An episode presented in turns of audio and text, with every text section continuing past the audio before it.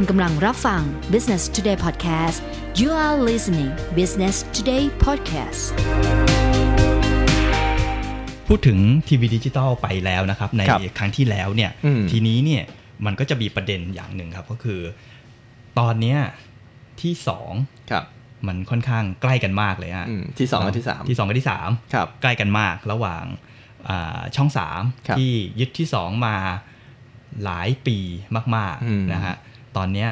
โมโนเนี่ยครับเขาจี้มาแบบต้องบอกว่าไฟล้นก้นนะครับอืมซึ่งมันเคยมีแซงเป็นวันอืมเฉพาะวันครับนะครับ แซงไปขึ้นที่สองอืมเป็นบางวันไปแล้วอืมนะฮะครับแต่ว่าภาพรวมของในระดับเดือนเองเนี่ย ก็ยังไม่แซงเพียครังบแต่ว่ามีแนวโน้มที่ดีขึ้นอืมเรื่อยๆ เพราะว่าดูจากกราฟของโมโนแล้วเนี่ยเขาไต่ขึ้นมาจากข้างล่างเลยนะครับจนสุดท้ายมาเจาะที่ 3 คือเขาเคยแซง ช่องที่อยู่อันดับ 3 ได้อย่าง Workpoint ที่อยู่ที่ 3 มาก่อนครับในช่วงแรก ๆจำได้ใช่ไหมช่วงหน้ากากอ่าฮะกากที่เขาก็ขึ้นมาขึ้นมาขึ้นมา แล้วเขาก็มายืนอยู่ในที่ 3 ครับ วันนี้ก็คือโมโนก็มาไล่เขี่ยหมดเลยอืมแล้วก็ดันตัวเองขึ้นอยู่ที่ 3 ได้ครับนะฮะด้วยความที่เขาเนี่ยเน้นใช้คอนเทนต์ที่ซื้อเข้ามาจากต่างประเทศ ทั้งฮอลลีวูดทั้งในเอ่อฮ่องกงครับแล้วก็ฉายคอนเทนต์ที่ต้องบอกว่ามันเป็นพวก พรีเมียมอืมทำให้ต้องคนเนี่ยต้องเป็นหนังโรง ใช่หนังเป็นโรงซีรีส์ที่เราจะต้องจ่ายให้เคเบิลนะ เราถึงจะได้ดูได้ ใช่ แต่เขาเอามาฉายในในทีวี และฟรี และฟรีด้วยนะครับถึงแม้ว่าจะมีโฆษณาขัดใจบ้างเล็กน้อยนะฮะครับกำลังเข้าได้เข้าเข็มเลยก็แบบโฆษณาอะไรอย่างเงี้ยอืมแต่สุดท้ายแล้วมันเป็นช่องที่ทำให้คนเนี่ยครับ หันมาเปิดแช่กันมากขึ้นอืมมากขึ้นกว่าช่องอื่นครับมันก็เลยดันเรตติ้งขึ้นมาเรื่อยๆเรื่อยๆเรื่อยๆนะครับผม แล้วทีนี้โมโนต่างจากช่องสามยังไง ก็จริงๆต้องบอกว่ามัน positioning มันต่างกันครับครับโมโนเนี่ยค่อนข้างที่จะเท่าที่ผมสัมผัสได้เลยนะครับครับเขาแบบเจาะตลาดต่างจังหวัดชัดเจนมากอืมเขามีโรดโชว์ มีไปจัดหนังกลางแปลงครับอะไรอย่างเงี้ย คือ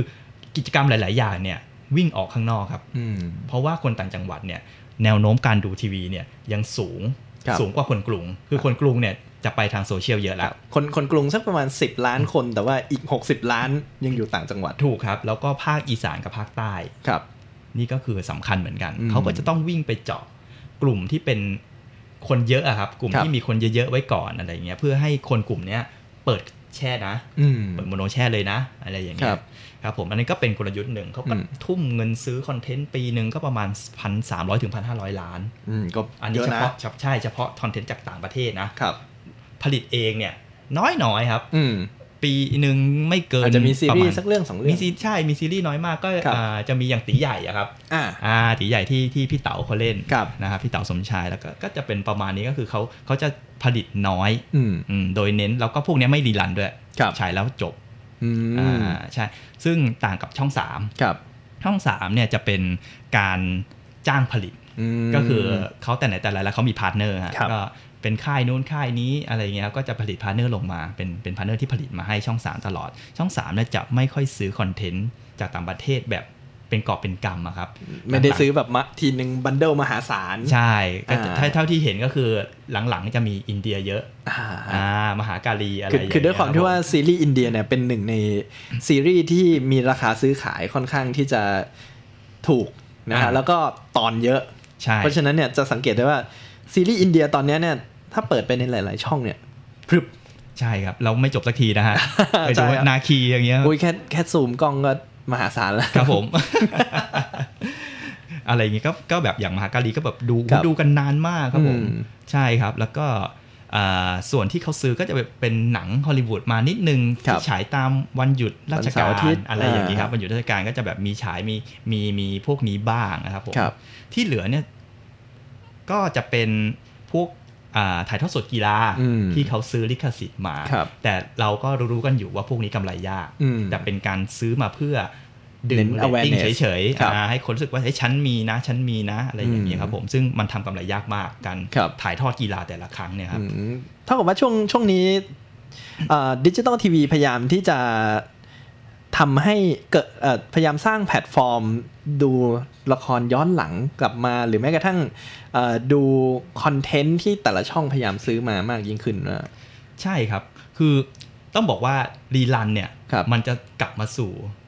on air ได้อืมคือทุกช่องตอนนี้ก็มองแบบนี้หมดครับใช่ไหมครับ ทุกช่องมองว่าให้คนดู rerun ได้แหละอืม ถ้าติดสุดท้ายกลับมา on air แหละครับอะไรอย่างนี้ก็คือคือเมื่อป็เมื่อก่อนช่งทางหนึ่งเมื่อก่อนกว่าจะ rerun เนี่ยสมมติเราดูละครเรื่องเนี้ยมันกำลังฉายอยู่กว่าจะมา rerun ก็อีกเท่าไหร่สามเดือนว่าแล้วแบบจะมาช่วงแบบบ่ายสองบ่ายสามอ่าใช่มันก็จะก็บางทีก็เขาเขาเรียกว่าเขาเจาะเจาะตลาด ครับคนละกลุ่มกันอืมตลาดที่ดูกลางวันได้ ตลาดครับที่ดูกลางคืนมันอาจจะคนละคนอะไรอย่างเงี้ยก็เอามารีรันกลางวันอีกที่นึง แต่ตอนนี้มันไม่จำเป็นอืมดูละครจบปุ๊บไปอยู่บนออนไลครัน์บหมดละด้วยด้วยความที่ว่าพฤติกรรมคนปัจจุบันมันอ่าเปลี่ยนไปพอสมควรมันตอนตอนที่ YouTube เข้ามามันก็จะเป็นอ่าการที่ทำให้ผู้ใช้เนี่ยสามารถเลือกได้ว่าเอ้ยตอนเนี้ยเราอยากดูอะไรอะไรครับช่วงเวลาไหนคือ prime time ของเรา สมมติเอ่อผมเลิกงานสักหกโมง prime time ของผมอาจจะเป็นสองทุ่ม ซึ่งผมอยากดูซีรีส์ที่มัน on ตอนหกโมงอ่าฮะฮะเพราะฉะนั้นเอ่อสิ่งที่แพลตฟอร์มเหล่านี้รวมถึงทีวีดิจิทัลเหล่านี้เนี่ยพยายามจะทำก็คือเออส่งคอนเทนต์ที่คนดูเนี่ยสามารถดูเมื่อไหร่ก็ได้ โอเค ฉายฉายถ่ายทอดสดก็เป็นเรื่องหนึ่ง แล้วหลังถ่ายทอดสดจะเป็นยังไงต่ออย่างสมมุติของเป็นต่ออย่างนี้นนะครับ ก็คือเราดูถ่ายทอดสดเสร็จปุ๊บ หลังจากนั้นชั่วโมงหนึ่งหรือหลังจากนั้นเลยสามารถดูรีลันได้เลยอืมเพราะฉะนั้นอ่าการดูขณะที่มันออกอากาศสดก็เป็นเรื่องหนึ่งแล้วการกลับมาดูย้อนหลังก็จะเป็นอีกเรื่องหนึ่งใช่ครับเพราะบางทีเราก็อาจจะไม่ทันบางเบรกก็ได้อ่าอะไรอย่างเงี้ยใช่ครับเอ๊ะแล้วก็อาจจะแบบไม่เข้าใจเกิดหรือออะไรขึ้น ก็ต้องไปหรือกลับไปดูรีลันอยู่ดี หรือแบบบางทีโอเคเบรกนี้ เราพอเข้าโฆษณาปุ๊บเราก็เปลี่ยนไปอีกช่องหนึ่งกลับมาอ้าวเมื่อกี้เป็นยังไงต่อวะ คนมีพฤติกรรมแบบนี้เยอะใช่นะครับ โฆษณาไม่อยากดูครับกดไปเรื่อยๆครับจนกว่าจะเจอช่องไหนก็ได้ที่ไม่มีครับโฆษณาสุหรืดอท้ายกลับมาไม่ทันครับหรือแม้กระทั่งแบบเอ้ยเรากำลังนั่งรถไฟฟ้ากลับบ้านนะเราไม่ได้ดูทีวีอะแต่ว่าเราอยากดูว่าใครใครฆ่าคนเนี้ยอืมเราก็กลับมาดูตอนสี่ทุ่มแล้วใครฆ่าครับ ไม่รู้ เนี่ย spoil นะคุณ spoil นะครับ ก็เลยทีเนี้ยทางอย่างสองช่องเนี้ยเขาก็เข้ามารุกออนไลน์กันมากขึ้นอืมอย่างโมโนเนี่ยล่าสุดเขาก็เขาก็เพิ่มโมโนพลัสครับที่เป็นช่องของเคเบิลอ่าให้เข้าไปดูในแอปของโมโนได้ครับทีนี้โมโนพลัสมันก็จะเป็นอ่ารายการตามผังนั่นแหละ รายการตามผังเหมือนกับครับโมโน 29 เลยเพียงแต่ว่า ตัวคอนเทนต์เนี่ยมันต่างกันอืมก็คือโมโนพลัสเนี่ยจะเป็นคอนเทนต์ที่ซื้อมาแต่ไม่ได้ลงในช่องครับ29 หรือไม่ได้ลงในโมโนแม็กซ์อืมก็จะไปฉายในโมโนพลัสครับอะไรเงี้ยคนก็บางทีเดี๋ยวนี้ คนก็เริ่มมีเคเบิลน้อยลงนะในในคนกรุงนะอืมในคนต่างจังหวัดเขายังมีเคเบิลอยู่เขาอาจจะครับดูเคเบิลแต่ทีเนี้ยคนที่ดูผ่านแอปเนี่ยเขาอยากจะดูซีรีส์บางอย่างในครับโมโนพลัสเนี่ยเขาก็สามารถที่จะใช้แอปโมโนอืม 29 เนี่ยก็คือเข้าไปดูได้อีกช่องหนึ่ง ก็คือนอกจากถ่ายทอดสดบนทีวี แล้วก็ยังถ่ายทอดสดบนออนไลน์ด้วย ใช่อืมก็อันนั้นก็เป็นทางเลือกหนึ่งที่ครับโมโนเขาก็เริ่มเข้ามาจับตลาดออนไลน์ นอกเหนือจากที่เขาไปไปอ่าจับมือกับ GMM ครับแล้วอย่างครับอย่างของช่องสามเนี่ยฮะคือเขาเขาก็มีละครเยอะ เขาก็มีออริจิน l ลคอนเทนต์เยอะ ช่องสามเขาจะเอาอะไรมาสู้กับโมโนก็จริงๆ ช่อง 3 เขาก็ยังยังมองว่าเขา mass อะครับครับเขา mass อยู่นะฮะเขาก็ จะเห็นว่าเขามี Mello อืมก่อนหน้านี้คือเขามีเขามี Mello มา แล้วก็ข่าวล่าสุดที่เป็นข่าวล่าสุดเองที่บอกครับว่าจะเปลี่ยนเป็น CH3 plus นะฮะครับแต่ตัว Mello เองเนี่ยก็เขาก็มีคอนเทนต์ที่เป็น rerun ของช่อง 3 ทั้งหมดนะครับครับผม เฉพาะละครนะฮะ แล้วก็ เขาก็มีทำ original content ครับอย่างเรื่องแรกที่เขาทำก็ notification อืมอะไรเงี้ยก็ก็เป็นกระแสนะครับ ก็ครับคือเป็นกระแสที่แบบว่าดังในโลกออนไลน์ทีเดียว เพราะว่ามันก็เป็นเรื่องเป็นไซไฟนิดนึง เป็นเป็นโรแมนติกไซไฟอืมอะไรเงี้ยเหมือนว่ารู้อนาคตก่อนล่วงหน้าหนึ่งปีครับว่าจะเกิดอะไรขึ้นอะไรอย่างเงี้ยครับอืมผมก็อารมณ์ประมาณนั้นเขาก็พยายามที่จะสร้าง original content มา เพื่อดึงให้คนมาดูออนไลน์ครับ แต่ทั้งนี้ทั้งนั้นสุดท้ายก็คือเอาละครเรื่องเนี้ยไปฉายบนทีวีอีกรอบหนึ่งอืมให้คนวิ่งกลับมาดูทีวีได้อีกรอบเพราะว่ายังไงคนดูออนไลน์อย่างเดียวมันไม่ทั้งประเทศอยู่แล้วครับสุดท้ายก็ต้องพึ่งทีวีเพื่อไปถึงคนกลุ่มที่มันใหญ่กว่าครับนะครับผมก็คือต้องบอกท่านผู้ฟังก่อนว่าถามว่าทำไมอ่าแพลตฟอร์มเหล่านี้เนี่ยจำเป็นที่จะต้องอ่าการที่ทีวีดิจิตอลจำเป็นที่จะต้องสร้างแพลตฟอร์มเหล่านี้เนี่ยส่วนหนึ่งมันเกิดจากการที่ว่าถ้าหากสมมุติเราอัปโหลด เนื้อหาเหล่านั้นไปยังอาจจะเป็น YouTube หรือแม้กระทั่ง Facebook เองก็ตามเนี่ยมันไม่สามารถที่จะกำหนดรายได้ที่ชัดเจนได้อ่าฮะนะครับใช่ครับเพราะฉะนั้นเนี่ยสิ่งที่แพลตฟอร์มเหล่านี้พยายามทำก็คือสร้างเอ่อสิ่งที่ทีวีดิจิตอลเหล่านี้พยายามทำก็คือสร้างแพลตฟอร์มที่ตนเองเนี่ยสามารถกำหนดโฆษณาได้กำหนดราคาโฆษณาได้ สามารถกำหนดความถี่ในการโฆษณาได้ ซึ่งถามว่า YouTube ทำได้ไหมก็โอเคทำได้ แต่ว่าอ่าการที่มีแพลตฟอร์มของตัวเองมันเหมือนแบบเรามีบ้านนะเราก็เอาอ่าฮะหนังสือของเราไว้ในบ้านใช่ แต่ถ้าครับเราเอาหนังสือของเราไปฝากไว้ที่หอสมุดอื่นๆเนี่ยมันก็จะทำให้ควบคุมได้ยาก ใช่ครับ แต่ถ้าเป็นของช่อง3เองเขาจะใช้การอ่าทำสำเนาหนังสือครับของเขาแล้วครับผมครับเอาไปปล่อยหลายๆที่นะใช่ครับ ก็มีใน YouTube มีในครับ LINE TV ด้วยอะไรอย่างเงี้ยครับอืมก็เป็นเป็นช่องทางหนึ่งเหมือนกันครับคือผมยังมองว่าการที่เรตติ้งของของ top five อะครับ ถ้าครับเราเห็น top five เราจะแบบชัดเลยนะครับ ว่ามีใครบ้างอืม top five เนี่ย ออนไลน์เขาก็ค่อนข้างเขาก็แข็งแรงกันหมดครับเราลองมองกลับกันว่าถ้าออนไลน์เขาไม่แข็งแรงอะอืมเขาอาจจะไม่ได้อยู่ในอันดับตรงนี้ก็ได้ครับนึกออกไหมฮะคืออย่าง Workpoint เนี่ยชัดเจนมากออนไลน์แข็งแรงมากอืมคนใน Facebook อันดับหนึ่งครับเพราะฉะนั้นมันก็ช่วยดึงให้เรตติ้งทีวีเขาอะขึ้นมาอยู่ในระดับตรงนี้ได้เหมือนกัน มันคือส่วนที่ช่วยดึงครับ ถ้าเขาไม่ทำออนไลน์แข็งแรงเลยครับใครจะรู้จักรายการเขาอืมใครจะเปลี่ยนรีโมทไปเจอช่องเขาครับเพราะฉะนั้นการทำออนไลน์เนี่ย ของทั้งช่อง 3 และโมโนเนี่ยผมก็มองว่า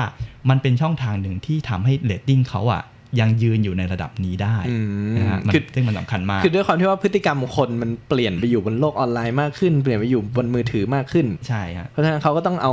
ส่วนเนี้ยเข้ามาดึงคนเพื่อที่จะไปดูทีวีด้วยส่วนหนึ่งนะใช่ครับผมอืมซึ่งก็แล้วแต่ว่าอ่าการตลาดก็แตกต่างกัน อย่างโมโนก็จะใช้การตลาดทำให้คนมาดูช่วง prime time ครับในวัน